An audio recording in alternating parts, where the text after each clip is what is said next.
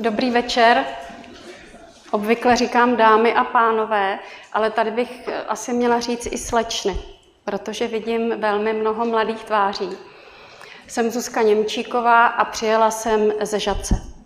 Byla se, dostala jsem příležitost eh, k vám pohovořit a tuto příležitost mi poskytla slečna Lenka Vlčková, také studentka, a mě těší váš zájem. Zájem o předmět, zájem o toto téma. Tím, že mi je trošku více než vám, tak uh, jsem dospěla k názoru, že opravdu ta životní rovnováha je velmi důležitá v životě, protože ta rovnováha, každý organismus spěje přirozeně k té homeostáze, právě k té rovnováze.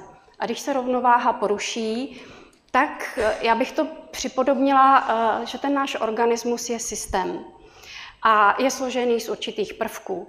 A když se jeden prvek z toho systému naruší, tak ten systém ještě chvilku funguje, ale potom se určitým způsobem sesype a vlastně nefunguje. A v tom našem organismu je to podobné. Takže k dalšímu, k čemu jsem dospěla, že je to právě stres, který nám přináší uh, všechny ty těžkosti těžkosti, narušení té rovnováhy, narušení eh, toho, té naší kvality života. Ale ta nerovnováha, ona není jenom v tom našem organismu. My prožíváme nerovnováhu i třeba mezi příjmem financí a výdejem financí, mezi příjmy, příjmem kalorií a výdejem. A když je to v nepoměru, tak i ve vztazích, když je ta nerovnováha. A to najdeme v různých oblastech života. Navíc mě těší jedna věc, že jako matka dvou dětí, dohromady s manželem máme čtyři, tak když takhle budu jako školit svoje děti, tak jsou to blbý keci matek, kdežto, anebo nevyžádané rady. A teď tady vidím jako takové i některé dychtivé oči něco se dozvědět. Ale já nevím, jaká očekávání máte vy. Někdo si to chce třeba tady, i když to nepředpokládám, když jste tu dobrovolně, odsedět a splnit si tu čárku. Někdo se chce dozvědět něco k tématu, který ho zajímá. Někdo chce vidět, jak to dělá ten druhý.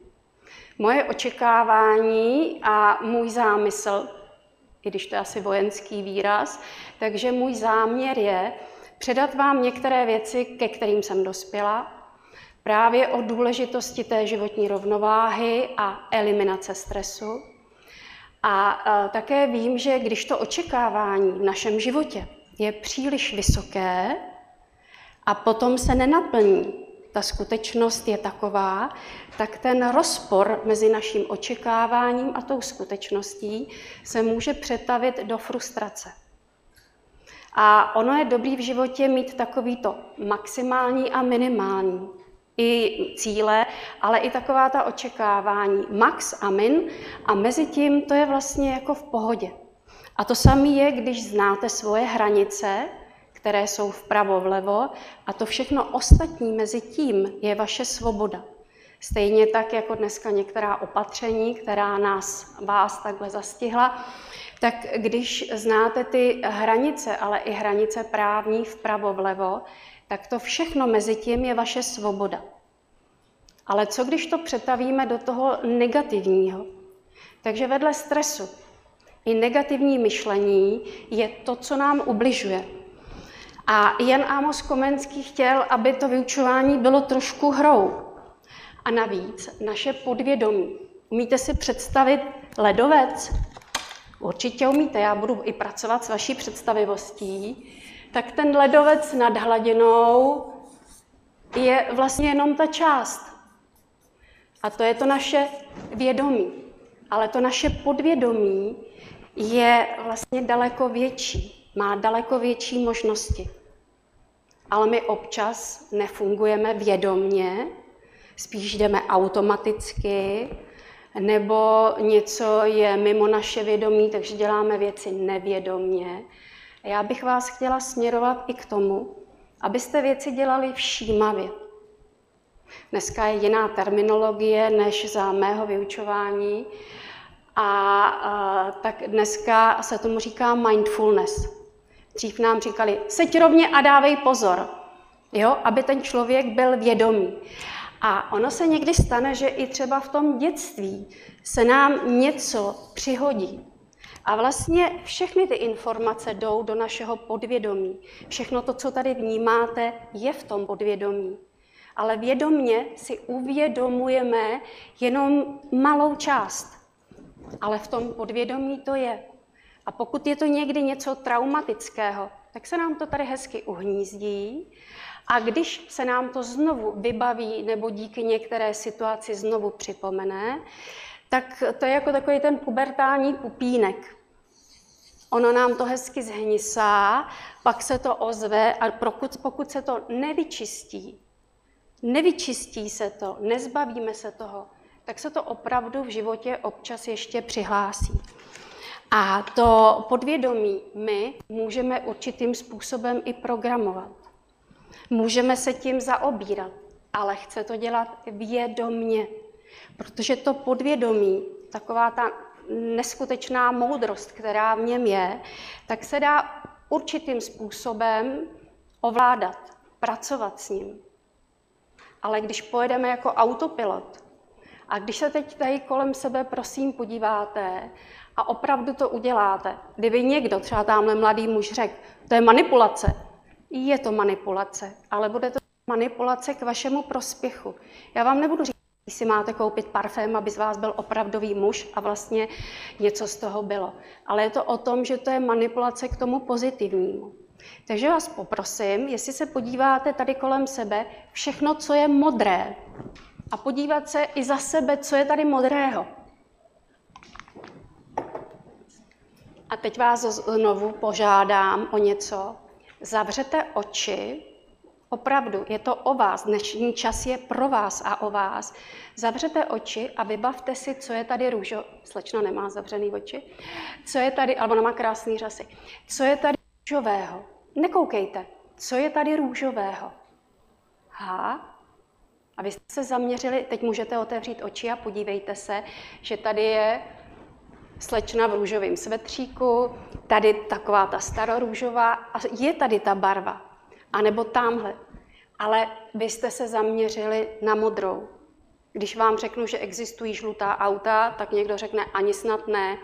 Ale od té doby, co víte, že jsou žlutý auta, tak jich uvidíte spoustu. A já bych vám chtěla ukázat, že to negativní myšlení, který já považuji společně se stresem, jako složku, která nám ubližuje, která nám narušuje tu rovnováhu, o které se budeme bavit, tak já jsem si připravila rukavice, abych se jako neušpinila a vidíte, ale teď tak tady taková ta jedovatá slina, já tomu říkám traviči studní, jednou jedovatou slinou nám otráví celou studni. A ta negativní zpráva, včetně těch negativních emocí, opanují celou naši mysl. Takže můžete být v pohodě a pak vám najednou řeknou, no na dovolenou asi nepojedete, když máte zrovna zkouškový období a jindy mít termín nebudu. Tak najednou vás chytí stres a vaše mysl vlastně opanuje všechno to negativní.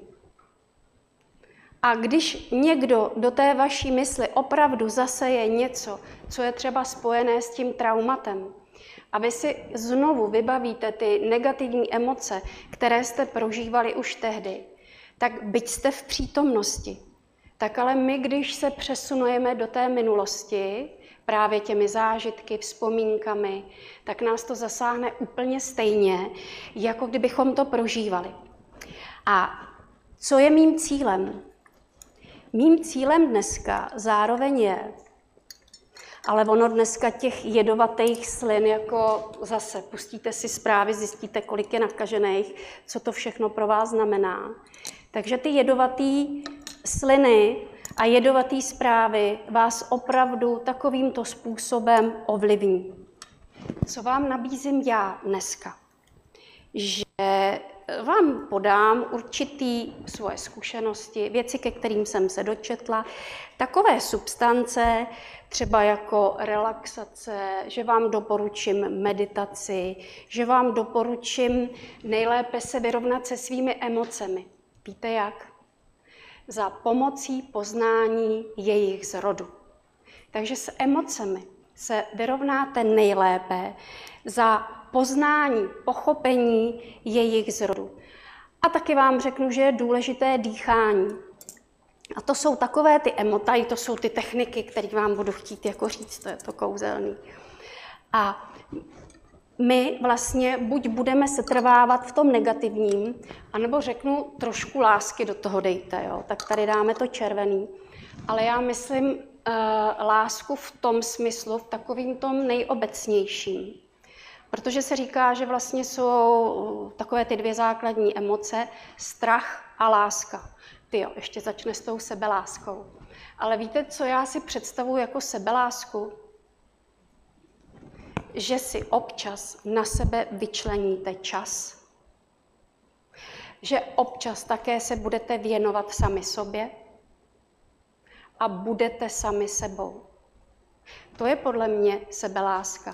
Že si sami sebe vážíte, že si ten čas pro sebe uděláte. Já nemám čas, musím, musím. A v tu chvíli, když třeba jenom si představíte, že na vás skáče kočka, o který nevíte, že tak uděláte, a kde máte dech? Dech najednou máte tady nahoře. A budu vás chtít obohatit tím, že už i Číňané, taoisté říkali, že pokud je dech nebo i čchy v břiše, je mysl klidná. Nemám čas, nemám čas. A jedete jako autopilot. Ale když je to ten dech vedený až do břicha, myslím pomyslně vedený, nedýcháme břichem a tady máme někde bránici, ale když je pomyslně vedený až do břicha, tak je mysl klidná.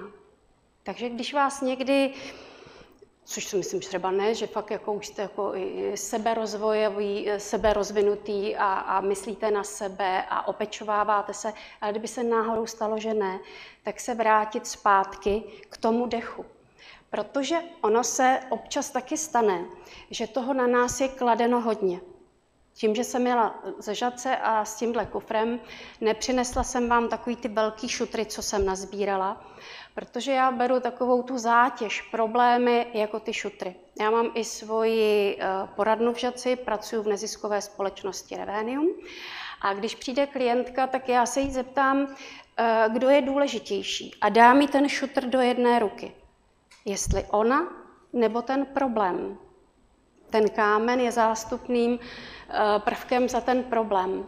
A stalo se mi někdy, že i ten klient přemýšlí, jestli je důležitější ten problém nebo on sám. A my si ty problémy klademe do toho baťušku a někdo řeší hypotéku, někdo alimenty, někdo novou práci, někdo jak skloubit školu, jak udělat eh, makro, mikro a takové předměty. A vlastně ty šutry si ještě nosí celý den, večer si to vyndá a začne se v tom rochnit a pak je vystaráno na spánek. A to je o tom, že my bychom se měli také zbavit toho lepění. A ono, když budeme mít nějaké ty techniky vedle toho dýchání, tak i když se nám taková věc přihodí, že eh, na nás je nakládáno, tak ale my to můžeme zvládnout. Mně se líbil jeden citát, že Bůh by nám nedal takové úkoly a nenaložil by nám tolik, pokud by nepředpokládal že, a nevěřil nám, že to zvládneme. A osud je otázkou šance, eh, teda není otázkou šance, osud je otázkou volby. To je citát, který pronesl George Bush starší na jednom setkání distributorů MV v Japonsku. A když se nad tím zamyslíte, tak eh, my jsme ti, kdo myslíme. Nebo jste svoje myšlenky. Nevím, jestli máte taky filozofii jako předmět, ale zkuste jenom přemýšlet, jestli vy jste ty myšlenky, anebo jste tím, kdo přemýšlí. A jestliže přemýšlíte a vytváříte ty emoce, včetně i těch problémů, tak přece vy jste ti, kteří by to mohli změnit. A uvědomíte si, že vy máte ty síly v sobě. Takže doporučuji zbavit se těch balvanů, odhodit je. A i když někdy na cestě narazíte na takovouhle kalamitu, Ono to přichází do toho života. A někdy ani nevíme, jak, eh, co bude vlastně dál.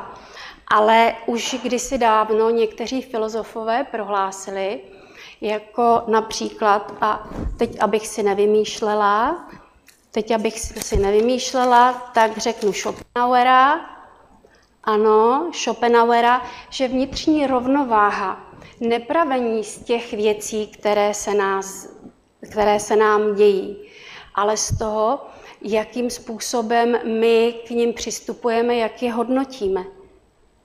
Takže my máme tu možnost si uvědomit, že ano, je tady něco nad naše síly a pak k tomu zaujmout určitý postoj. A on určitý postoj je důležitý. Já si vždycky v tomhle momentě vzpomenu na to, že jsem bývalý voják a tuhle otázku jsem měla na státnicích, postoj. A první, co mě napadlo, je základní postoj a je pohov. To je postoj, že jo. Ale ono není důležitý jenom ten postoj, s jakým se těch věcí zhostíte, ale zároveň je důležitá i ta činnost, kterou děláte.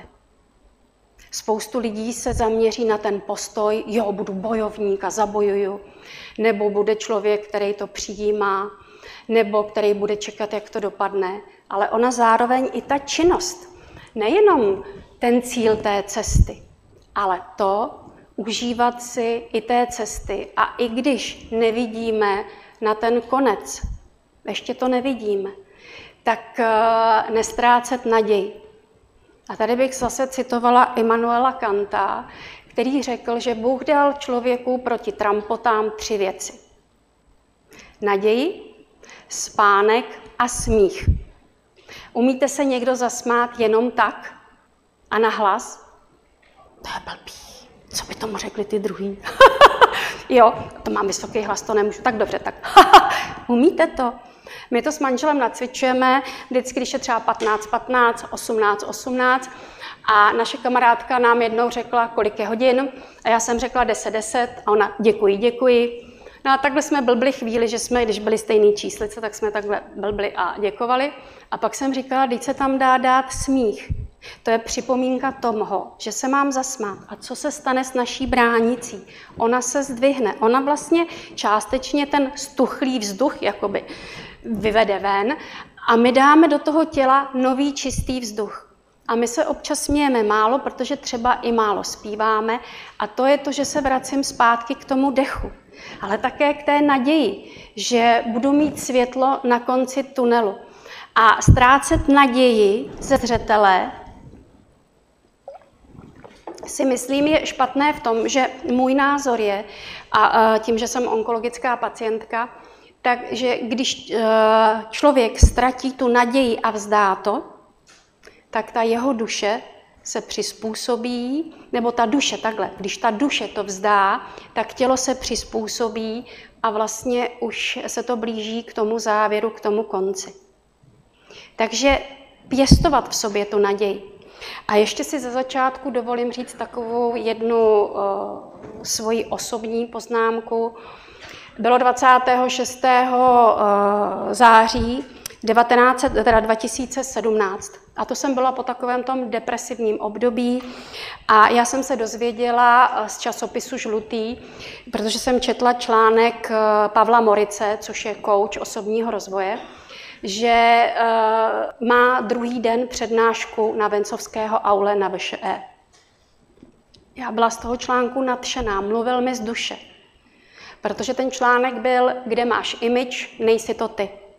A my se občas jakoby formujeme do těch různých rolí a právě do těch našich očekávání.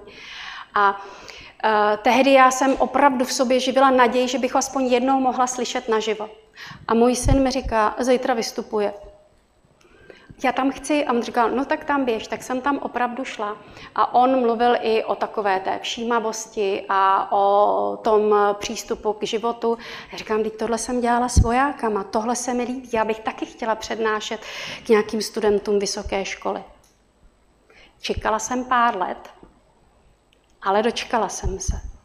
A on tam řekl i jednu zajímavou myšlenku, že eh, pište si třeba deník úspěchu. Jestliže se necítíte úspěšní a jestli ty šutry a kameny se na vás valí, tak si pište každý večer před spaním, abyste vlastně rozředili ty negativní myšlenky, abyste do té své mysli dali něco optimistického, něco hezkého.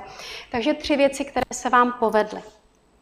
A měla jsem období, já jsem si opravdu jako říkala, no to víš, že jo, tohle už jsem kdysi dělala. A on tam potom jadrně zdůraznil, aby kdo to znáte a neděláte, tak už to konečně dělejte. Takže já jsem si začala psát deník úspěchu a když si spočítáte 3x360, 5x5, tak těch úspěchů už je nějaká tisícovka.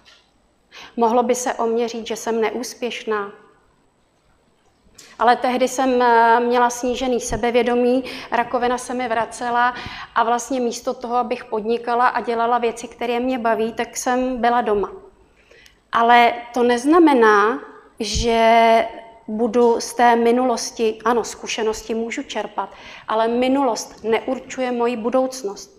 A vy až odsud půjdete, tak začínáte svou novou budoucnost. A když budete v sobě živit naději, že tyhle věci uděláte, tohle se vám splní, tam pojedete. Teď jsou jistá omezení, ale jste mladí a máte život před sebou. Takže nestahovat kalhoty příliš brzo, když je brod daleko. A tohle je taková lidová moudrost. A my vlastně z té lidové moudrosti můžeme čerpat, aniž byste měli přečtený všechny psychologické knihy.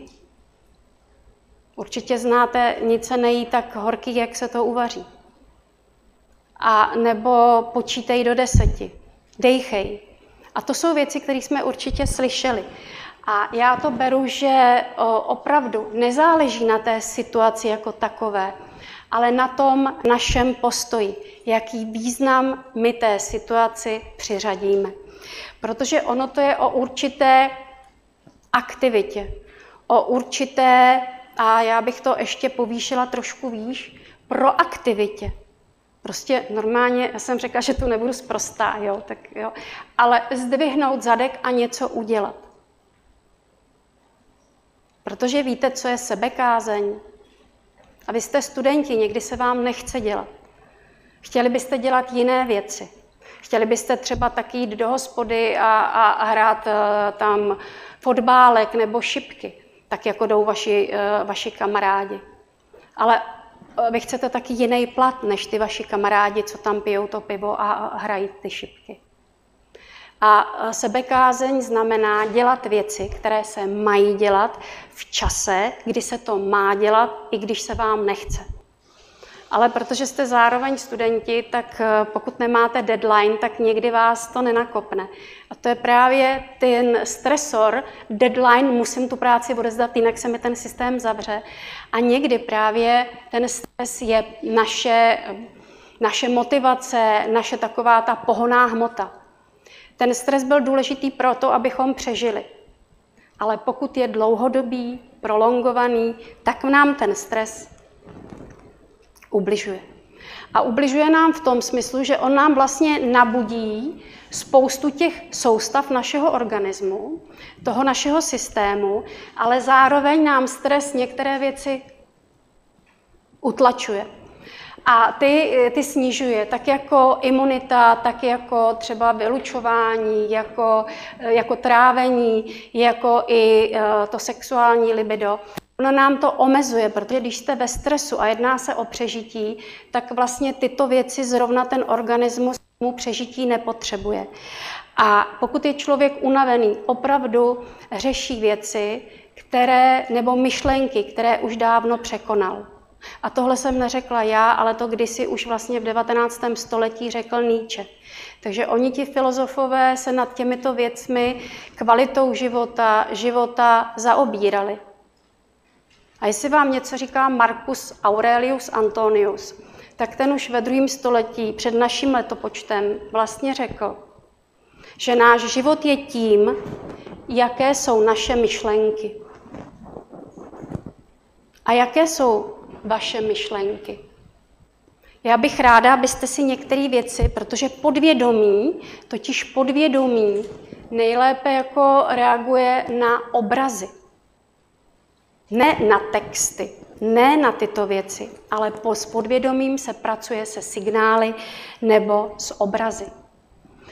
A tohle, když jsem psala kdysi diplomovou práci na psychologii, tak jsem si do diplomky tenkrát dala tady tu triádu. Mám ráda triády, to psychično, fyzično, chemično. A když ta psychika je v pohodě, tak vlastně ona ovlivňuje i tu fyzickou stránku, ale zároveň i tu naši chemičku. Já to tak trošku zjednoduším. Já to trávení, imunitu a tak, vy, vylučování hormonů, vyplavování hormonů. Já to beru jako ta chemička, eh, to ta naše fyzická eh, ta muskulatura, to beru jako tady. A psychika eh, je nejenom naše myšlení, kognitivní funkce, ale takový ten náš i duševní život. A pokud se z toho něco, mm, pokud se z toho něco vychýlí z té rovnováhy, tak to zasáhne celý ten systém. Protože když vám řeknou, že termín bude tehdy, kdy vy už máte koupenou levnou tu, tu letenku třeba do Kodaně a plánovali jste si výlet a musíte právě třeba na to přeskoušení, tak vás to zasáhne. Když někdo přijde o práci a ví, že má platit složenky, tak ho to zasáhne. Ale nejenom v té psychické stránce, ale pak má i jiné trávení. Pak třeba jí i jiné potraviny, necvičí, zasáhne to jeho fyzickou stránku, špatně spí, eh, nejde třeba do posilovny, protože je unavený, nemá na to chuť. A vlastně všechny tyto systémy, ty prvky systému se ovlivňují až se nakonec zhroutí a zbydou tady jenom ty finance, protože nájem a poplatky musíme platit stále. Takže tento systém uh, jsem si tehdy tam dala a ta triáda se mi líbí, protože to koresponduje s další triádou, kterou pak řeknu. Umíte si představit, že nerovnováha v tom systému bolí? Tohle si umíte představit, takový držkopát. A to si umíte představit, že to bolí. Ale to se vlastně děje i v tom našem organismu, jenom my to nevidíme. A když se občas, a já vím, že jste mladí, chcete spoustu věcí stihnout a spoustu zábavy a, a být se svými přáteli, tak chtít po vás, abyste se chviličku usebrali do ticha, je asi uh, pro někoho úkol složitý.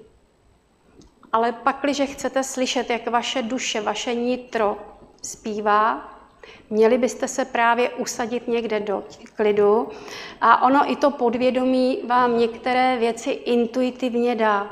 A víte to dřív než lékaři. A ten uh, organismus ty uh, odpovědi dostává. Jenomže my si toho třeba někdy nevšímáme. A protože se nemáme v životě brát vážně, tak jsem si dovolila uh, vám ukázat jeden obraz, protože jsem řekla, že podvědomí uvažuje v obrazech. A to je k zapamatování. A to si myslím, že jako je nepřehlednutelný. Já jsem v 50 začala běhat, takže jsem si vyběhala titul, který fakt si musíte vyběhat. A to jsou vlastně koule zlatého Runmastera. A to je o tom, že ta prevence je vždycky lacinější, než eh, hasit ty problémy. A třeba naše emoce nejsou problémy, eh, oni se tak jeví, ale nemůžeme řešit emoce jako problémy. Emoce, a to bych ráda, abyste si zapamatovali, se musí prožít. A ty koule jsou tady eh, proto, že dámy a pánové, pokud jde o prsa a o koule, jde o hodně. A pokud si nebudete ženy dělat pravidelně samovyšetřování, zvlášť pro ty, kteří, které máte třeba eh, rakovinu v rodině a je tam ta genetická mutace BRCA 1, BRCA 2, tak o ty prsa hold můžete přijít. Je lepší preventivně na to přijít včas, protože i když třeba o ty prsa se přijde, tak ale ta léčba může mít úspěch. A pánové, Péťu Koukala znáte, takže přijít na tyto věci samovyšetřením také včas. Někdy u těch mladých je samovyšetření navzájem a je to obohacující proces. Jako jo. A MP3, vy už nejste generace MP3, ale MP3 znamená, že byste si všímavě měli uvědomovat svoje myšlenky, pocity. A tak třikrát denně si uvědomit, jak se teď cítím je mi dobře, nebo ty bedro tady a mě to nebaví, tak si udělejte trošku pohodlí, trošku se prohýbně, jako trošku se e, nějak usaďte jinak, nebo se narovnejte. Jak se mám narovnat? No, takhle vypadá postoj vítěze. Fakt, jako já jsem úspěšná. Zkuste si to potom, když svěsíte ramena, tak vlastně se cítíte, ale když se narovnáte, může někdo o vás říct právě, že jste neúspěšní, že se cítíte naprosto mizerně. To nejde. Zkuste to, zase manipulace, ale zkuste se narovnat teď chviličku tak, abyste měli rovný páteřní kanál a uvědomit si, jako, že je síla ve vás. Že je u vás síla, že prostě na to máte. A teď si zkuste říct, já jsem tak depresivní. To nejde. Ono se dá totiž i ta psychika ovlivňovat, děkuju, přes to tělo. A zase jdeme jako do toho, jo. A uh, žiju, jak dýchám. Já ten dech beru jako velmi důležitý právě proto, že i správným dýcháním navodíte vnitřní klid, posílíte vnitřní orgány, dá se snížit krevní tlak, Takhle jsem já eliminovala důsledky chemoterapie a opravdu to funguje, takže sestřičky se divily, že mám nízký krevní tlak, ale já jsem dýchala vědomně. A teď je o takové to vědomí, to je důležité právě, že ty věci děláte tady a teď. A zároveň ten smeták, jestli vidíte, tak to je ta moje známá smetáková terapie, že vlastně se narovná, když máte blbý ráno, Ježíš Maria, dneska to bude, tak si vemte násadu od koštěte, od mopu a pomalu si ji dávejte až za ramena, ne tady, ale až za ramena a vlastně ten postoj a vydržte takhle dvě minuty. Nejlépe dívat se do zrcadla. Po minutě si připadáte jak totální kretén, jo? A když ještě jako, i kdyby to byl jenom strojený úsměv, tak tělo má svou paměť a vyhodnotí, hele, hele, radujem se, jo? Takže prostě i kdybyste to dělali, hehe, to bude den, hehe, ale ono to, ono to opravdu ovlivní celý ten váš organismus. A modrý vlasy to znamená dodržovat pitný režim, jako voda. A tady ty tečky, to, je, to jsou jako vši, jako všímavost. To je takový to všímat si to, co ten člověk jako v tu danou dobu pociťuje, jak jsem říkala, jo, a nasadit ten úsměv. A ono, když ten člověk je všímavý, tak si potom jako uvědomuje, co se děje. Takže ten, kdo ke mně přijde první, tak dostane stovku. Jo? Takže to je o tom, že tyto věci můžeme řešit.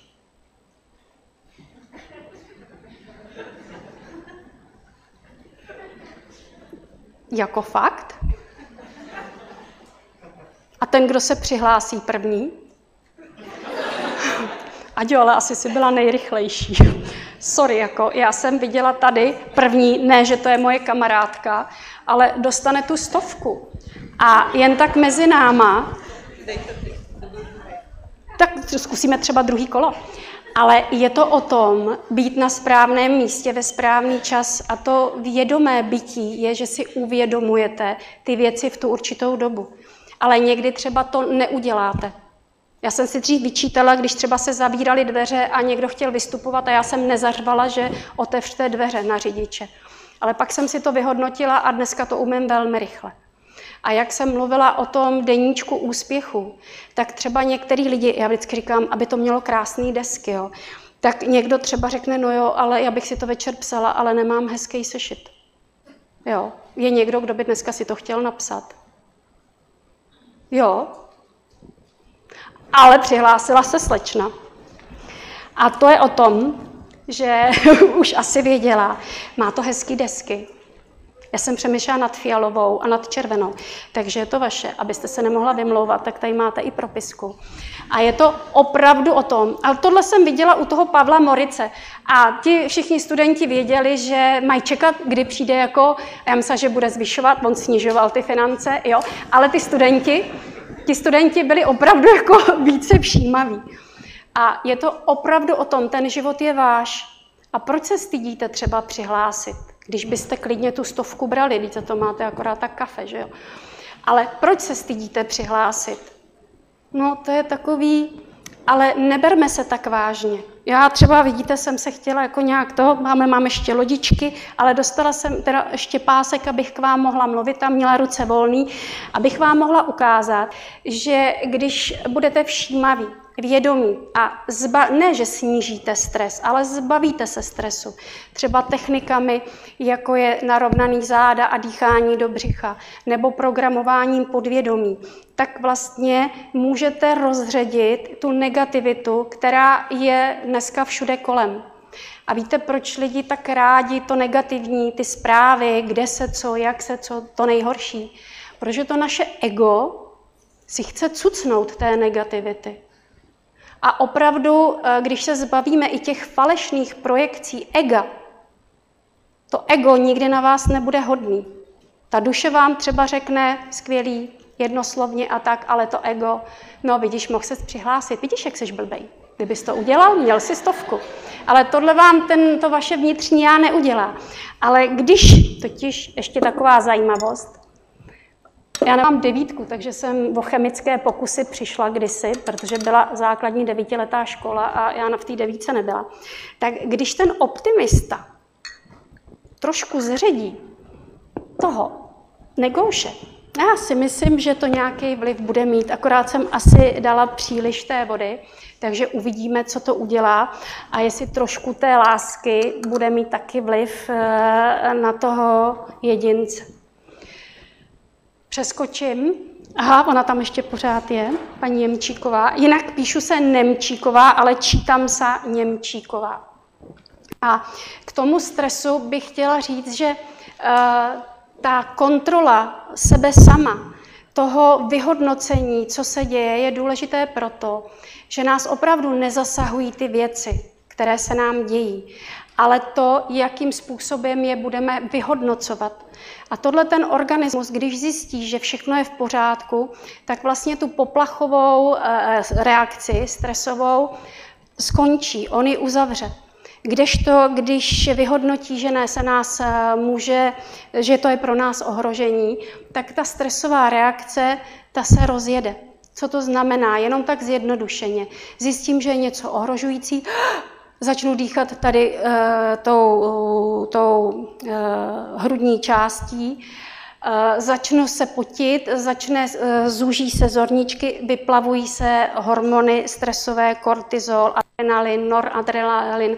A to má všechno uh, za funkci připravit ten organismus na to, abychom buď utekli, nebo abychom bojovali. Je to normální reakce. Svaly jsou nabuzený, krevní cukr, vlastně ta glukóza se přeměňuje na krevní cukr, abychom měli tu výživu pro ty svaly. Ale když je to právě příliš často, příliš dlouho, tak to dlouhodobé napětí vlastně nám ty svaly uh, unavuje. Je to přetížení, je to napětí a všechny ty techniky, které jsou na snižování stresu, jsou eh, směrovány k tomu, aby to napětí se vlastně snížilo. Protože zároveň, když je ten stres dlouhodobý a vyplavování těch hormonů a enzymů je dlouhodobé, tak nám to vyčerpává nadledvinky, tak nám to vyčerpává štítnou žlázu a ten organismus zároveň potom ani nemá takovou eh, imunitní odpověď organismu, protože ta imunitní odpověď se snižuje. A e, zároveň, e, totiž on organismus má přirozené věci, jak se, nebo přirozené e, ty funkce, jak se té rakoviny zhostit, jak to vlastně odvrátit. Ale když je tam ten dlouhodobý stres, a to je spouštěč vlastně i těch všech nemocí, které nás potkávají. A kde se ten stres projevuje? Vlastně ve všech oblastech. V, v chování, v emocích, v tělesných reakcích. A abych vám to víc přiblížila, tak když se podíváte na tu tabulku, tak možná některým budou některé ty příznaky známé. Ale my dostáváme ty signály, ale my je tak lehce jako to překročím, to nevidím. Takže je důležité, abychom si, jak jsem říkala, MP3, abychom si občas uvědomili, jak nám to myslí, jaký věci eh, se nám dějou, že třeba jsme, chováme se jinak, jsme roztržití, zapomnětliví. Jo? Matce říkáte, máme to už se říkala pětkrát, ale sami vlastně některé věci nevnímáte a ani nevnímáte, že vám řekla, že už vám to říkala před týdnem a před 14 dněma a ještě se vlastně eh, kriticky na to podíváte v tom, že eh, vám to ubližuje, ještě vás to jako nabudí k té větší kritičnosti. Takže, aha, takže je důležité, aby eh, to tělo nebylo příliš dlouho v tom stresu, abyste si to uvědomovali, že se něco děje. A dva američtí psychologové, pan Holmes a Rae, dělali kdysi výzkum vlastně uh, s vdovama, uh, jak, jak to je možné, že některý to zvládají lépe, úmrtí toho živitele rodiny a některé hůř. A vlastně oni potom i sestavili takovou stupnici těch věcí, které se nám dějí a přiřadili jim určité číslo. Takový ten určitý eh, stupeň stres, stresorů nebo ohodnocení toho stresoru, tak jako umrtí partnera stovka, rozvod 70, změna finanční situace další, ale i Vánoce a dovolená měli 12 bodů. A když se to sečetlo a vlastně bylo to přestovku, tak za ten rok, za to dané období, tak už to bylo, už to bylo špatný. Ale jakmile to bylo přes 300 za celý rok a někomu se to může všechno přihodit, máte státnice, do toho vlastní svatba, do toho umře po 14 letech oblíbený křeček. Jo? A teď to všechno se nahromadí a ještě vyřizování hypotéky a ještě maminka chce, abyste s ní jeli na dovolenou, takže je toho hodně a vlastně v tu dobu ten organismus už taky jako je vyčerpaný a nemusí zvládat. Takže je, koho to zajímá, tak vlastně podívat se na tu tabulku hodnocení těch stresových událostí. A protože jsem se předtím úplně nepředstavila, ale chci vám říct, že všechny ty moje role, ať manželka, ať matka, ať pracovnice, ať psycholožka, když jsem si přála taky být onkopsycholožkou, když jsem potom viděla uh, ty psychologi jako uh, onkopsychologi jako docentku Lauru Janáčkovou nebo doktora inženýra Pospíchala, tak a říkalo se, že je málo onkopsychologů. Tak jsem si přála se jí stát také a živila jsem v sobě naději a vlastně se mi to podařilo. A to jsou věci, které my můžeme v sobě živit i v tom podvědomí plánovat si některé věci, které bychom chtěli.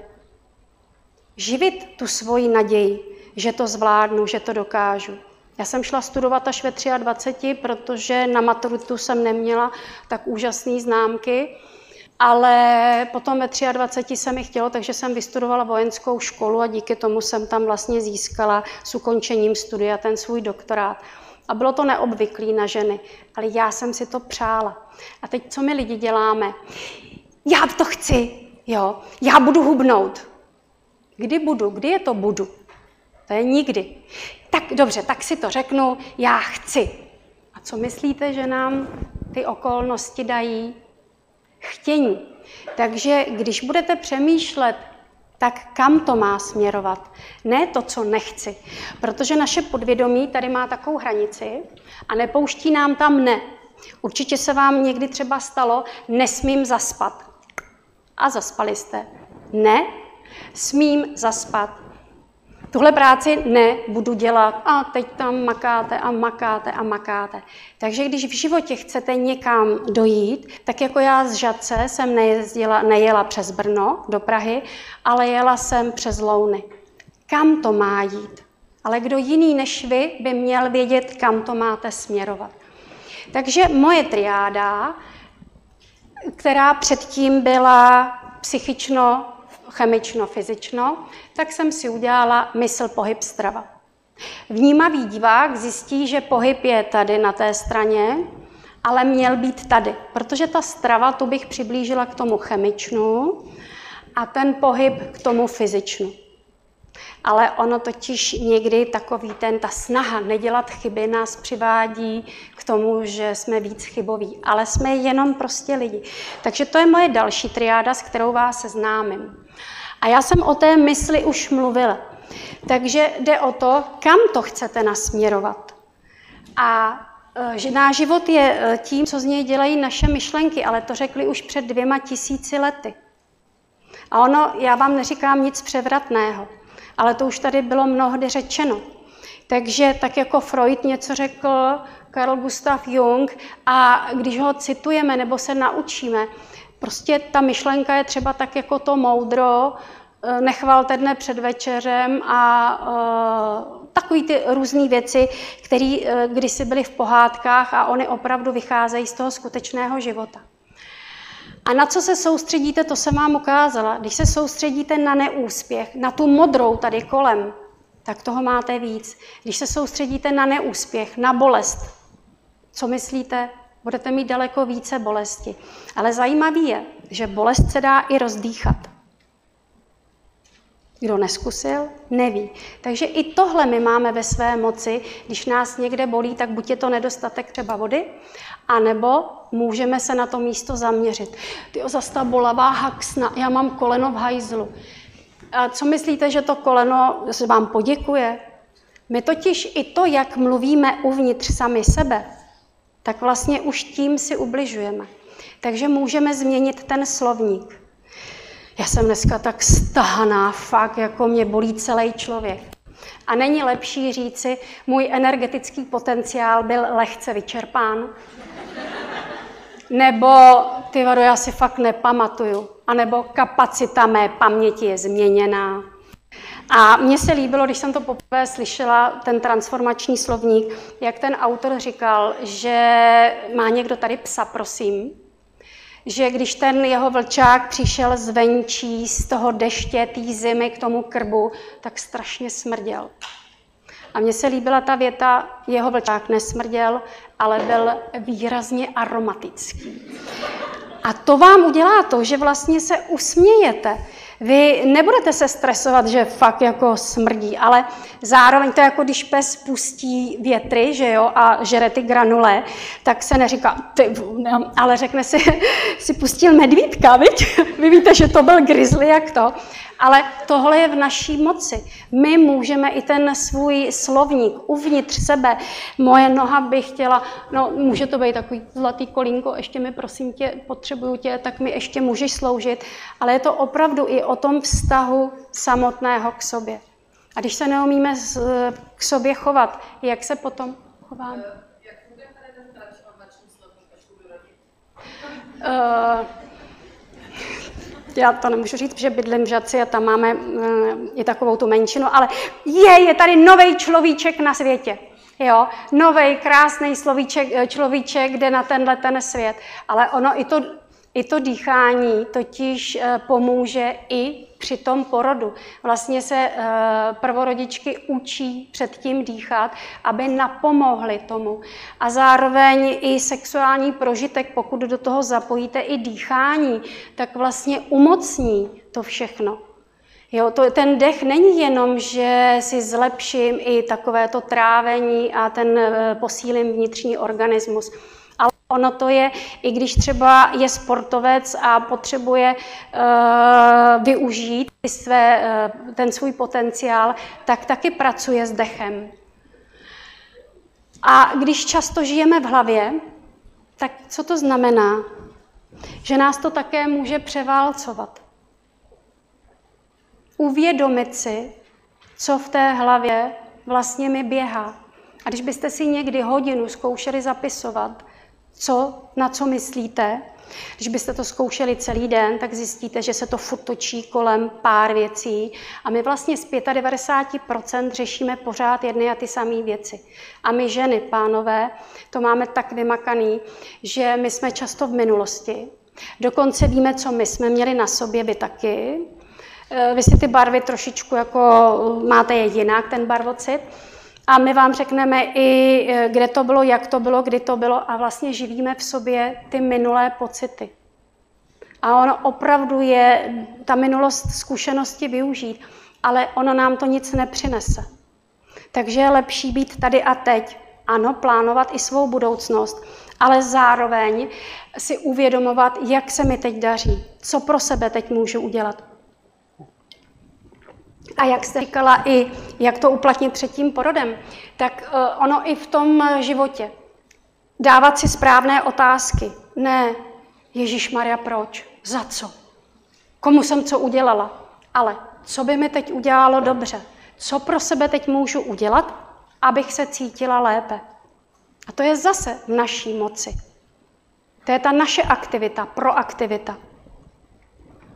A tohleto téma by jsem rozebrala, až dodělám celou tu triádu a budu hovořit o pohybu.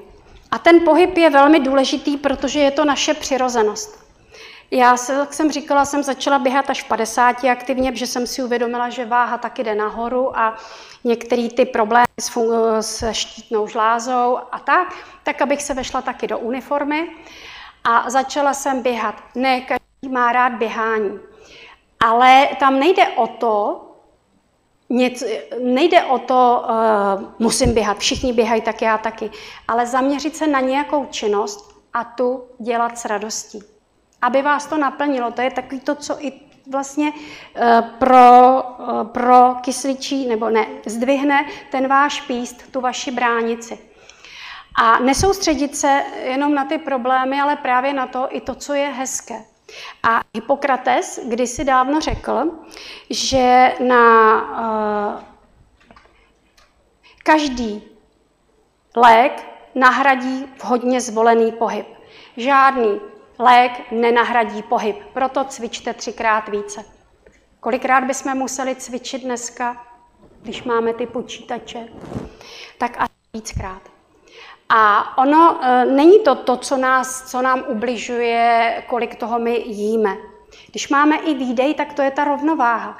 Ale když e, se nehýbeme, nejhorší pro nás je vlastně být takhle u počítače tři čtvrtě hodiny, hodinu, dvě hodiny, ještě ty tabulky musím dodělat.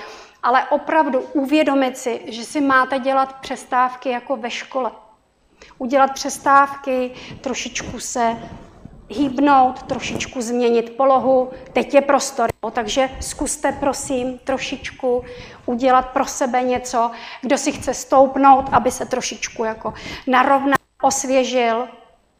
To fakt můžete teď jako si stoupnout, nechcete, dobře, pokračuju, jo, ale je to o tom, aby vám bylo komfortně jako další výraz, abyste byli flow a v komfortní zóně a tak.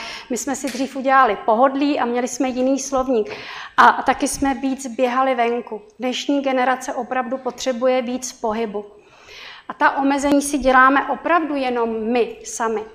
A možná z té mé přednášky si uvědomíte, že vy jste ti strůjci života, že spoustu věcí záleží opravdu na vás, ne na sousedce vaší, jo, na to, co si ona bude myslet, protože já se domnívám, že ona se domnívá, že já se domnívám. Jo, je to pravda, děkuji. To je potvrzení toho, že to. A tady bych vám chtěla, být GDPR, mám to od kluků schválený.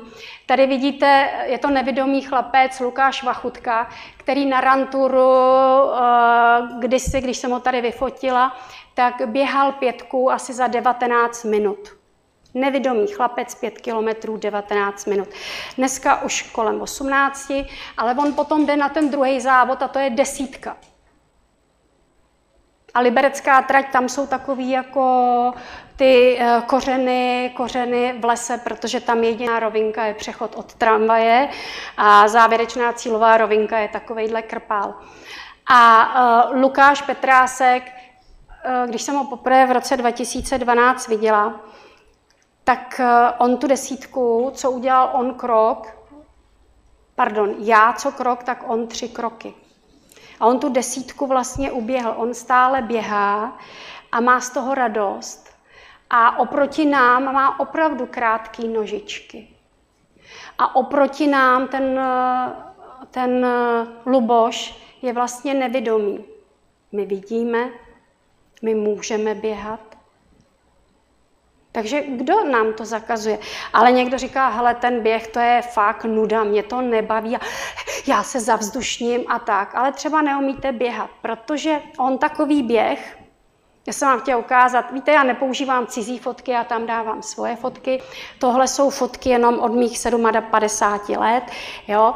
Na focení to, že tam je holá hlava, to je proto, že dva poslední roky jsem měla trošku jakoby méně vlasů na té hlavě, ale protože mám asi dobrý tvar hlavy, tak stačilo větší náušnice a občas něco dokreslit na ten obličej. Ale je to fakt sranda. To bych nemohla. ale ono, my jsme, je to zase souvislost s dechem. Když do toho se jako vyřítíme jako na základce, jo, nebo na střední škole 15 stovku po obědě, při odpoledce, tak se prostě zavzdušníme. Ale když vyběhnete pomalu, pomalu, a povídáte si takhle se sousedkou, s váma bych běhala, jo, na vás by kluci koukali a běhali by s náma. Ale to je o tom, že běhat, vyběhnout pomalu, aby se to tělo prokysličilo. Když to přepískneme i v životě, tak za chvilku ztrácíme dech a, a aj nevydržíme. Takže opravdu má u toho být humor, jo, dělat pro sebe radost, akorát jedno upozornění. Z běhu bolej ruce. To vidíte, jo. Já opravdu vždycky mě z toho bolej ruce, takže dávat si na to pozor. Ale on ten běh může být zároveň i teda, eh, ty sportovní aktivity. To může být tanec, to může být plavání, to může být cokoliv si tam dáte. Ale docela vhodné je opravdu být v přírodě, protože my přirozeně k té, k té přírodě inklinujeme. A když trávíte půl hodiny v lese procházkou, tak se vám navyšují ty zabíječské NK bunky a zvyšuje se imunita. Takže když dlouho nechodíte ven a jenom se šrotíte, je to chyba. Můžete si to, dneska jsou moderní technologie, takže si můžete nahrát klidně ty svoje přípravy do chytrého mobilu a potom se přesunujete a využijete ten čas a zároveň jste si to říkali nahlas. A druhou částí, nebo třetí částí té mé triády, mysl, pohyb, strava, je i o stravě jako takové. Protože totiž ta strava, ona taky ovlivňuje tu naši vnitřní homeostázu. A jestli určitě víte, že podle toho, co sníte, tak se také potom cítíte. A je tam jednoduchá rovnice. Příjem, výdej. Když eh, příliš mnoho přes ty Vánoce ten organismus nastřádá, nasyslí, a potom v lednu chcete hubnout, tak ale vy už jdete z jiného výchozího stavu, takže když potom jíte normálně, jako jste jedli předtím, ale už jste si něco nahromadili, tak vlastně nemůžete zhubnout, protože nemáte větší výdej. Takže ono to není jenom o tom, že eh, budete limitovat eh, a ubírat tu stravu, ale zároveň navyšovat i ten výdej. A ta strava, byť na to bychom mohli mít jeden celý semestr, pak dva, pak tři, tak jenom takový základ. Mělo by to být pestré, barevné, dělně jíst. Zároveň ale i střídmě. Pojď, rychle jdeme se najíst a žádný rychle jdeme se najíst. Teď asi některým pánům zavařím. Víte, dámy, jak se pozná dobrý milenec? Vychutnává si jídlo. Tak chlapi, teď jsem vám to dala. Až bude jídelná v oběd, tak se na vás budou holky dívat, kdo udělá a jde, a nebo jestli si bude pomalu vychutnávat svůj oběd. Umím dobře pít, vždycky se nastříknu. Ale je to o tom jíst pomalu, vychutnávat si to jídlo. A když nemáte čas na jídlo, tak radši nejeste. Protože už jak koušeme, tak tady se vlastně vyplavuje enzym tialin a ono už zpracovává sacharidy v ústech. Ale když uděláte chramst, chramst, chramst, anebo nejlépe, ano, mám tady nějaký takový to, teď si vzpomenu na výraz, když se to zelený nebo ovocný, ty šťávy, teď se nemůžu vzpomenout na výraz. Smutý, ano, když jdete po silnici a a máte to za chvilku pryč, tak ten váš organismus se s tím nedokáže vyrovnat a vlastně nevyužijete to takovým způsobem. Takže doporučuji opravdu kousat a žvíkat a být v klidu. A jedna taková poznámka, protože mě školil pan magistr Jelínek jako výživový poradce, tak on taky dospěl k hezké věci. Můžete jíst bio, Můžete jíst zdraví potraviny, můžete jíst podle všech těchto doporučení. Pokud ale jíte s blbými emocemi, I o tom to je, že ty emoce by měly být ne, že budu naštvaná a budu tady od traviče studní ovlivněná a potom ještě jídlo. Protože i to tělo vlastně přenáší k buň, buňka k buňce, molekula k molekule a vlastně se to, se to přenáší dál. Takže jíst v klidu. A taková zajímavost. Eh, pokud někoho zajímají pokusy, tak kdysi se dělali pokusy s krysama a ten vědec je změřil a zjistil, jaký mají stresový, mm, kolik, jaký mají eh, stresové hormony, takže ten eh, faktor stresu. Pak je měli nulu, pak je pověsil za ten kožní záhyb a nechal je 18 hodin vyset za kožní záhyb. Sundal je a měli nějak ten, tu stresovou hodnotu 7 půlku eh, dal eh, tu jednu skupinu, dal jí cukr, druhou zase uložil zpátky jako do klidu. A u těch, co jedli cukr, tak se zvýšilo na 9 a tam těm ty stresové hormony, ta hodnota klesla. Takže i cukr je pro naše tělo takový stresor. Takže to je dobré si uvědomit. A co my děláme, když jsme ve stresu? Kafe, někdo cígo, potřebuje se totiž nadechnout, jo, a nebo, nebo tatranku a když není nic, tak aspoň tu šlehačku na ní. Tak a to je moje triáda, ke které jsem potom dospěla. A tohle je D jako duše, anebo jako dech. Pokud se někdo z vás bude chtít zaobírat psychologií, tak psycholog je vlastně přece odborníkem na duševní zdraví. Jenomže protože duše pitvali, pitvali nenašli, tak vlastně se od toho, co je to duše, kde máme duši, tak byť se tím zaobírali už před dvěma tisíci lety, tak pak se od toho ustoupilo a mohli jsme zkoumat chování.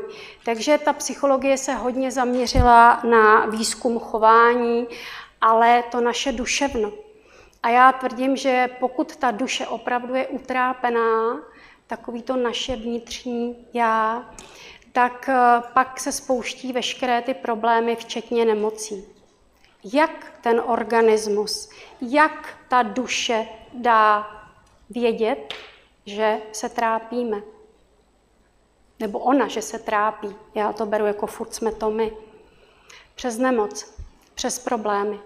Takže uvědomění si toho, jak se cítím, jestli opravdu bytostně se netrápím, a něco s tím potom dělat. Protože když to neuděláme, tak eh, nám se to eh, obrátí v tom, že vlastně se objeví nějaká nemoc. Třeba skryté záněty, které potom vlastně narušují tu rovnováhu. A ještě jsem vám neřekla ke kávě něco. Pije někdo kávu, prosím? A pije někdo i pět káv? Mhm. A už jste si někdy spočítali, kolik vychlastáte kilo kávy za rok? Představte si 12 kg. Když si spočítáte 7 gramů krát 5 krát 365, vyjde vám přes 12 kg. A mi řekněte, kde se to usazuje? Proč je ten člověk překyselený? Proč vám tady cuká a nesoustředíte se? Protože ten, ta káva vám taky sebere ten hořčík, který musíte doplňovat a který je přirozeně antistresový a který vám napomáhá na 300 metabolických procesů. Piju ráda kávu, ale už ne pět denně a užívám si je s hezkými emocemi. Pojď, skočíme rychle na kafe. Ne, káva se má užívat vědomně, všímavě. Doufám, že až někdy budete pít kávu, tak si vzpomenete na mě, nebo ne na mě, ale na ty myšlenky, že můžete pít vědomně, užívat si to, že když už takhle tomu organismu trošku dáváte zabrat, tak aby ten organismus si to aspoň užil. A to D jako dech, jako duše, ta duše je spojitá s tím. A když máte neklidnou mysl, tak přes dech ji sklidníte. Vést až do břicha. A jaký dechový techniky? Čtyři, dva, čtyři, dva. Na čtyři nádech, dva, dvě doby zadržet, čtyři výdech a dvě zadržet. Ale pijete někdy takovou tu starší vodu, když ji máte tři dny takhle ve sklenici. vylejete ji. Takže je vhodné i ten, já bych tomu řekla, zatuchlý vzduch, on není zatuchlý, ale je tam prostě delší dobu, takže nejdřív vydechnout ústy a potom nádech nosem na čtyři, na dvě zadržet, na čtyři výdech a na dvě zadržet. Ono těch technik na dýchání je, ty pokročilejší můžou dělat čtyři, sedm, osm. Na čtyři nádech, sedm zádrž, osm pomale vydýchávat. Někdo řekne, fů, to nestíhám, jo. Ale eh, cvičením, cvičením se zlepšujete. My jsme spoustu věcí neuměli a dneska uh, už jsou pro nás normální. A když si pan Goethe řekl, že vše je nejdříve složité, než je to jednoduché. A když jsme neuměli psát, ani tlačkový telefon jsme neuměli ovládat a chytrej už vůbec a pak když se změní, ale my jsme se to naučili. Takže znova vám ukazuju, že my jsme ti tvůrci, my můžeme. A všímavost, to bylo v těch vlasech to bílý. To je o tom, že když si uvědomujete, co se děje a všímáte si, tak třeba získáte stovku. Rozumíte? Když si to nevšímáte, tak někdy přijdete třeba o spoustu věcí, nebo já bych neřekla věcí, ale skutečností, které se vám nabízejí, jenom vy to přehlížíte. Právě proto, že jedete jako automat. A pokud vás zajímá mindfulness a vlastně to vědomé bytí, je to úžasná disciplína speciálně i pro manažery, abyste se naučili se sklidňovat tu mysl. Já jsem dřív netušila, jak se medituje a ta představa, že vyprázdním svoji hlavu, tak u mě asi ne. Ale potom jsem se zeptala svého podvědomí, co teda mám dělat, když už rakovina přišla po čtvrtý a řeklo mi to, nauč se dýchat, dělej jogu a tady a teď. A setkala jsem se s Janem Burianem, který vede kurzy mindfulness tady v Praze a opravdu od té doby jsem daleko všímavější a uvědomuji si. Uvědomuji si, že občas hodnotím, ale ty věci prostě jsou, když to my jim dáme nějaký přídomek. Že jsou blbí, nebo že jsou hezký, nebo podívej se na něj, podívej se na ní, no a co já? A my zbytečně hodnotíme. Proč? Ale když si uvědomím, že hodnotím, aha, je to tady. Proč se srovnávám s někým? Proč chci soutěžit? Takže to je i to, že můžeme být všímaví a takový ten posun opravdu mindfulness pro vás může znamenat.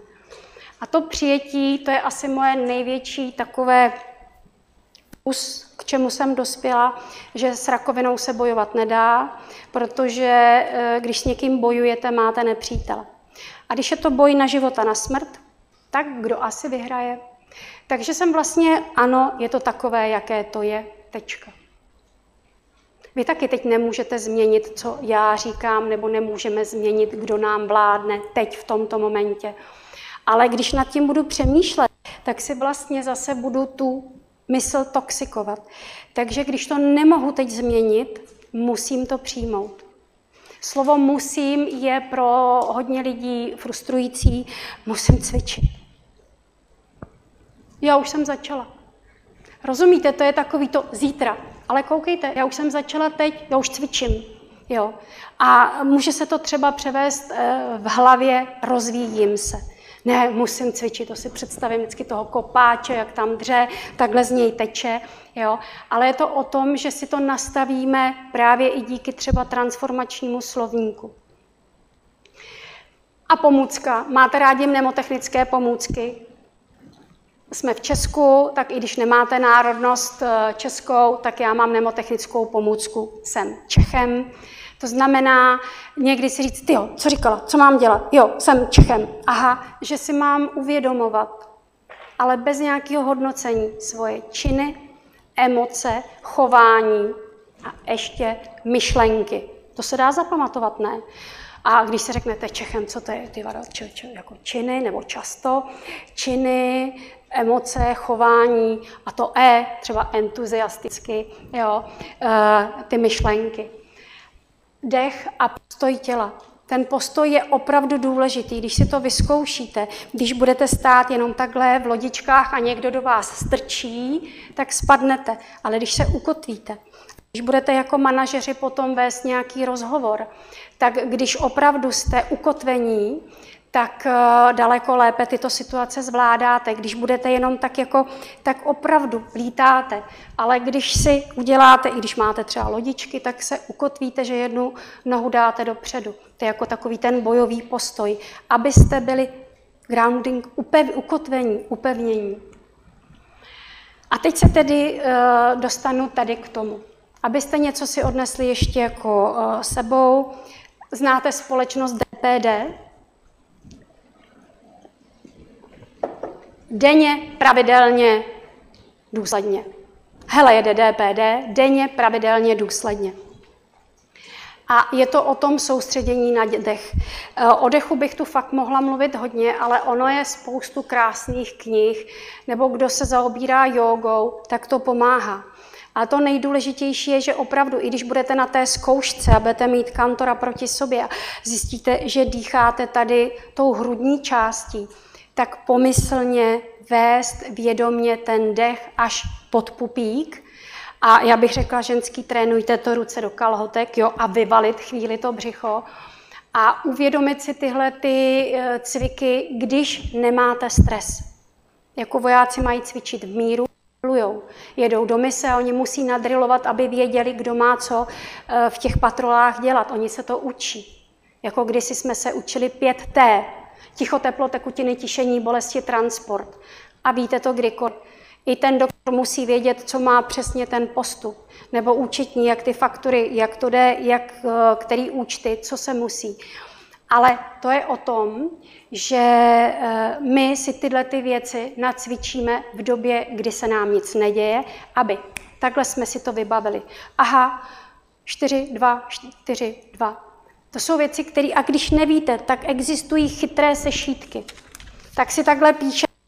A pak se vám třeba podaří to, že se mi povedlo vydat knihu. A tam takovýhle, já tomu říkám psychologický keci, jsem občas zakomponovala, byť je to i o zvládání rakoviny, ale je to zároveň i o tom, jak třeba se programovat, nebo jak si udělat svoji léčebnu, jak přistupovat k takovým těm eskapádám, které se mohou v životě stát.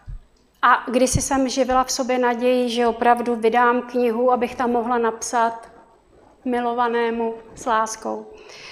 A když tyto věci cvičíte v míru, když se nic neděje, tak pak se vám to vybavuje. A to uvolnění napětí je jedna z nejdůležitějších věcí. Takže koho zajímají věci nebo techniky na uvolňování, autogenní trénink. Opravdu se vyplatí ty peníze investovat do kurzu, aby vás někdo vedl, protože se daleko lépe spí, navodí vám to ten vnitřní klid.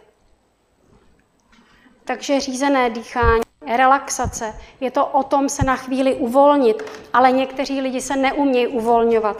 Tak zkuste takhle opravdu jako a splna mladý muži, jo, si vidět taky ten váš obličej, jo, takhle, mm, a povolíte. A v tu chvíli víte, jaký je rozdíl napětí uvolnění. Když řeknu, mladá dámo, uvolněte se, vy taky, tak jako jak se mám uvolnit.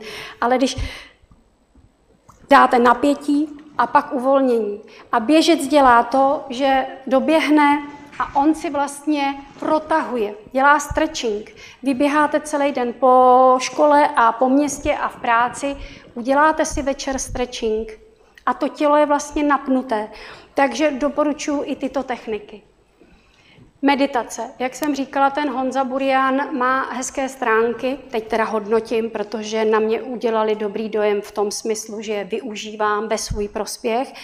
Jmenují se právě teď, CZ a on tam má totiž i ukázky těch neukázky. On tam má meditace. Meditace procházení těla, meditace dechu, meditace myšlenek, meditace zvuků, a e, je to meditace, která je řízena jeho hlasem. Mě ten hlas vyhovuje, takže když jsem se potřebovala sklidnit, tak jsem je využívala. A ty máte vlastně zdarma. A komu se to bude líbit, tak vlastně může tyto věci využít v ten svůj prospěch, aby se zbavil toho napětí. Na programování svého podvědomí pomocí symbolu. Viděli jste někdy Petru Kvitovou hrát tenis? A Petra Kvitová, a to je i součástí toho neuroasociativního programování mysli, existuje autor Leonard Coldwell, Neomezená moc podvědomí, kde právě hovoří o tom programování mysli. My můžeme programovat i tím, že si třeba říkáme některé afirmace k dosažení takového klidu. Já třeba jsem si zvolila to, že už umím i odpočívat, takže buď v sedě, kdy se člověk uvolní v pohodlné pozici, nebo v leže a říkám si, soustředím se na dech ze začátku a potom si říkám, jsem naprosto harmonická a uvolněná. Pocituji hluboký vnitřní klid a mír, harmonii a lásku. Nekonečná moudrost mého podvědomí mě vede. Do kořán otvírám své srdce všemu, co ke mně přichází s láskou a v dobré víře. Pak si tak jako programuju, jaká chci být, jo? a na závěr poděkuji. A protože jsem to ze začátku neuměla na spaměť, tak jsem si to napsala a učila se. Ono opravdu je mnohdy lepší ostrá tuška než tupá mysl. Já vím, že dneska si můžeme všechno uh, oskenovat, okopírovat, ofotit, ale je dobrý vést tušku, tuška, ruka, mysl a ono se to lépe ukotví v té hlavě. Takže doporučuji pracovat třeba i s tuškou a sešitem a tyto věci si vy můžete naprogramovat do svého podvědomí.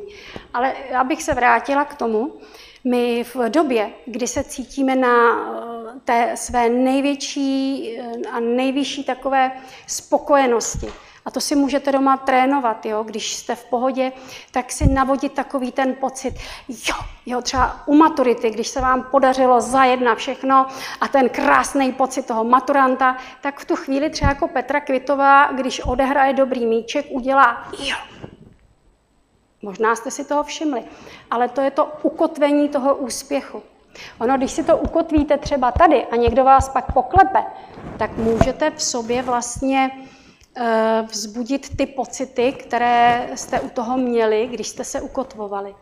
Takže když budete chtít mít takovou tu energii, tah na bránu, tak si představíte sami sebe při svém největším životním úspěchu. A v tu chvíli třeba uděláte jo. Nebo takhle. Nebo se plácnout. Ale měl by to být takový symbol, který můžete dělat i mezi lidmi, aby to neviděli. A e, když vzpomenete na tu Petru, ona to dělá vždycky v době, kdy je ten její úspěch a dá třeba smeč. Jo. A tohle vy můžete udělat, než jdete třeba na pohovor, nebo máte jednání, nebo něco potřebujete řešit. A jo. A takhle si můžete programovat věci, které vy chcete, ale měly by být ve váš prospěch a neměly by být nikdy proti nikomu. Ale pak by se mělo taky poděkovat. A to jsou věci, které právě třeba o tom programování a děkuji. Já se jenom zeptám, kolik je hodin. Přesně. Tak a my, když si programujeme, já vás poprosím, aby kvůli tady i kameře, tak my, když si programujeme, tak si děláme takový ty, za, ty vrypy do mozku. A pokud uh, si uděláme vryp, takhle takový ten, jako já, chcete optimistický nebo pesimistický nejdřív? Pesimistický. Ty jsi úplně blbej, nikdy k tobě z tebe nic nebude. Rosteš pro kriminál. A tohle to tak lehce pře, přetnu. Ale když těch uh, takových těch vrypů nejsi k ničemu, paní učitelka, teď jsem říkala, že si budíš k ničemu. A babička řekne, to víš, děvče, celý fotr, jo.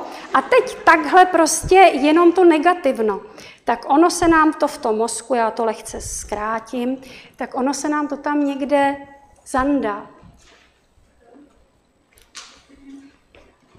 Já myslím, že se mnou chcete spolupracovat. Dobře. Tak a ono to, a teď už to nepřervu, už je to tam vrytý. A to je, když my dětem říkáme, nechoď tam, spadneš, nedělej to, něco se ti stane.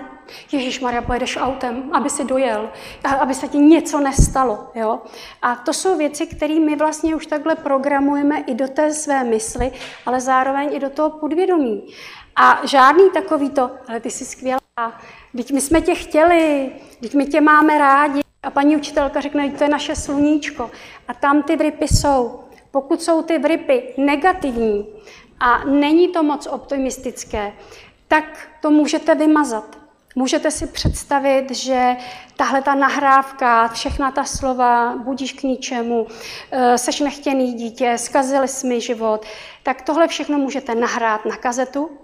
Dneska už jsou úplně jiný nahrávací zařízení, než jsme měli my, takže na nějaký eh, to, co budete chtít si to nahrát. A potom můžete klidně nad mořem to dát do nějakého přetransformovacího zařízení, který to vymaže rozdrtí to a pustí to někde ve vzduchu nad to moře, ať se to někde rozplyne. A teď si řeknete, to jako, ale to jsou věci, které můžete vy využít ve svůj prospěch. Takový mazací zařízení. A záleží to na vás. A jak jsem říkala, že buď je strach, to je jeden z taky z největších stresorů. A ta silná emoce, strach, hněv, nenávist, arogance, tak ale na druhé straně je láska. A je tma a je světlo. A když je tma a opravdu se cítíte vidíte černě a je to všechno takový. Na poprvé se to nepovedlo, vidíte, ono třeba někdy se musí víckrát. Ale jakmile v té uděláte malý světýlko, tak už nemůžete říct, že je tma. A to též je i s tím strachem. Vy to můžete, i na tom se dá pracovat. My máme ty možnosti, jenom si to uvědomit. A protože čas se trošičku nachýlil, tak eh, ona je i energetická nerovnováha v tom, že třeba i někdo z vašich kamarádů vás schodí. A jestliže jste měli nějaký trauma z dětství, že vám někdo ve školce v první třídě řekl, že jste nemožný a teď ten kamarád řekne, prosím tebe, kdo by tě tam chtěl, jo, do toho třeba uh, týmu volejbalového, tak se to tam může rozvinout a eh, ten vnitřní dialog může být, no jo, všichni říkají, že jsem k ničemu asi opravdu, jako nikdo mě nemá rád, já nic nemůžu. A v tu chvíli rozvíjíme vnitřní dialog. Takže vrátím se eh, zase do té předcházející části. My můžeme tvořit ten rozhovor sami se sebou. My můžeme tu mysl zaplnit něčím hezkým. A ze začátku tomu třeba nevěříme. Tak vám dám takový dárek. Je to kouzelná věta.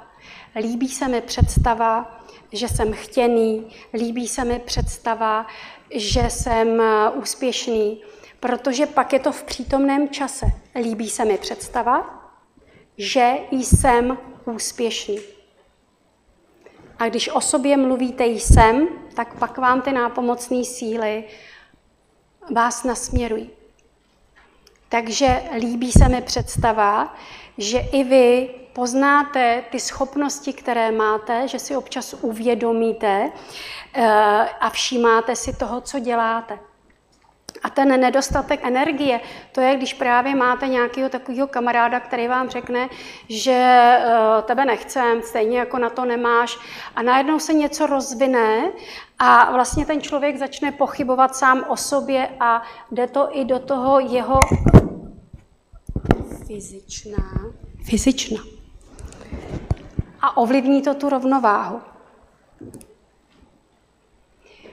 Je to téma, jak byste, zjistil byste, že bychom to mohli být čtyři hodiny. Já bych to teda dala, jo, ale je to o tom, že je to taková jako ochutnávka ochutnávka k tomu, co i psychologie, i téma stres, všímavost, že jak někdo řekl, vím, že nic nevím, tak s větším poznáním přicházíte na to, že vlastně ještě tato oblast by eh, chtěla rozvíjet a jde o tu životní spokojenost. A ta není v tom, kolik máte titulů, kolik máte peněz. Až budu mít peníze, tak, tak budu úspěšná. Co to je, až budu mít peníze? K čemu jsou peníze? Až si třeba pořídím krásný dům nebo si koupím byt. Ale on ten úspěch může být i to, že já budu úspěšná, když tady zvládnu dneska přednášku. A protože už se to pomalu chýlí a já jako zatím jsem to zvládla, tak vlastně já si dělám ty kritéria. Proč na sebe klademe tolik? My můžeme být rádi jenom, že si pořídíme něco hezkého, třeba si koupíme nové boty, pak jsme šťastní jako blecha, nebo půjdeme na všímavou vědomou kávu s kamarádem. A mladý muži, víte, jak se říká děvčeti, kterou, která se vám líbí, ale stydíte se eh, říct, že byste ji chtěl někam pozvat. Kdybych se nestyděl, slečno, tak bych vás fakt pozval na kafe. A jdete, jo? Nebo kdyby to byla zmrzlinářka, prosím vanilkovou. A kdybych se nestyděl, tak bych vás někam pozval. Je to tak jednoduchý, ale když se nebudeme brát zbytečně vážně. Můžeme být centrem pozornosti pro sebe, ale nikoho nezajímá, co jste, kdo jste, jak chce. Akorát v tu chvíli třeba na Facebooku, jestli vám to like, pardon, Instagramu, jsem zapomněla, že jste jiná generace. Jo? Takže vy si vizualizujete. Já jsem si kdysi vizualizovala, že budu vojákem. Já jsem si vizualizovala, a to holky tolik nechodily, akorát zrovna jsme skončili ekonomku a brali první s ekonomkou na ten kurz, který jsem absolvovala. A bylo to před 40 lety. A najednou zjistím, že vlastně to uteklo. Takže ten život opravdu běží rychle ten čas. Proto je lepší si všímat toho, co se děje teď a užívat si to. A ta vizualizace, to je o tom udělat si ty věci, jak by měly vypadat. Jak by byste je chtěli. Ano, nezáleží na situaci jako takové, ale na tom našem postoji k ní. A teď si dovolím 1 a 10. A to už bude závěr, protože 1 a 10, já pracuji v organizaci, kde jsou i handicapovaní, tak jako já jsem něčem, i když to není tolik vidět, ale když jste úplně zdraví a jste spokojený, tak je to krásný. Ale někdy se stane, že prostě, tak se radujte z toho třeba, že máte všech deset prstů. Takže desítka. Dýchej do deseti. Takhle, počítej do deseti a dýchej. Jo, ne, že musíte dý... Jedna, tři, čtyři, ne, ale tak jako prodýchávat se a počítat do deseti, abyste se sklidnili. Devítka. Třikrát denně se pozastavit a prodýchat se třikrát do břicha. Osmička. I tohle pomine. Když osmičku převrátíte, tak je to jako nekonečno, tak i tohle pomine. Sedmička, šťastný číslo, ale zároveň sedmý den je neděle. A kdo ještě nemá vysokou školu a píše si, že e, má vysokou školu života, tak v té škole se přece dělají přestávky.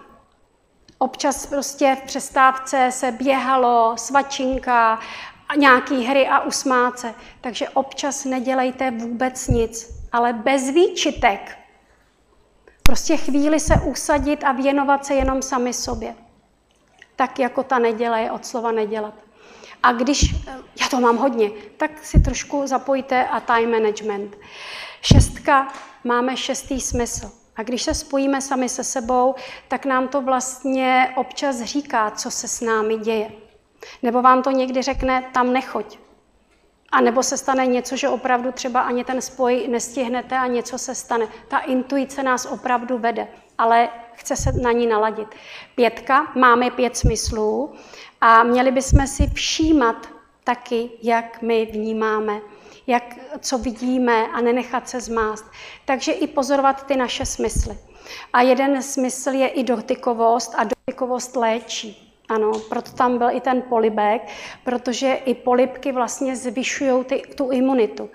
A studenti při zkouškovém období, když jsou veselější, tak eh, to lépe zvládají a neklesá jim imunita a jsou optimističtější. To byla pětka, čtyřka, židle má čtyři nohy, takže opravdu občas se usebrat do klidu, sednout si a odpočívat v tom smyslu, že necháte ty myšlenky, aby jen tak pluly bez hodnocení a vy jste ti, kteří můžete ovlivnit, jestli si toxikujete tu vaši mysl, anebo jestli bude optimistická. Trojka, to jsou různé triády. Mám novou, ta tam není uvedená. Pr, pr, us. Prodýchat, protáhnout, usmát se. Kdo chce verše, hodně se radovat, hodně se smát, na některé věci z vysoka se pousmát. Že jste si mysleli, že to poruším. Tak, ne. To byla trojka, dvojka. Máme dvě ruce na objímání, i když teď je to složitější, tak po ránu. Ale pokud to neskusíte, tak nevíte, co to umí. Chytit tu smetákovku, teda tu násadu od smetáku, dát to až za ramena, to je tady, ne tady, ale až tady. Musíte se najednou prodechnout, prodýchnout a když se ještě u toho usmějete, ten den je úplně jiný. Vy jste ti tvořitelé vaší reality. A jednička, každý jeden, každá jedna, každý, jsme jedineční. Kdyby to byl nějaký věřící, tak protože jsme byli zrozeni k obrazu božímu, tak musíme být boží, každý jeden. Ale proč si to neuvědomujeme? Protože třeba jsme si pro sebe neudělali čas, nevěnovali jsme se sami sobě a nebyli jsme sami sebou. A tohle já vám přeju a hodně zdraví a já vám děkuju za to, že jste se mi věnovali.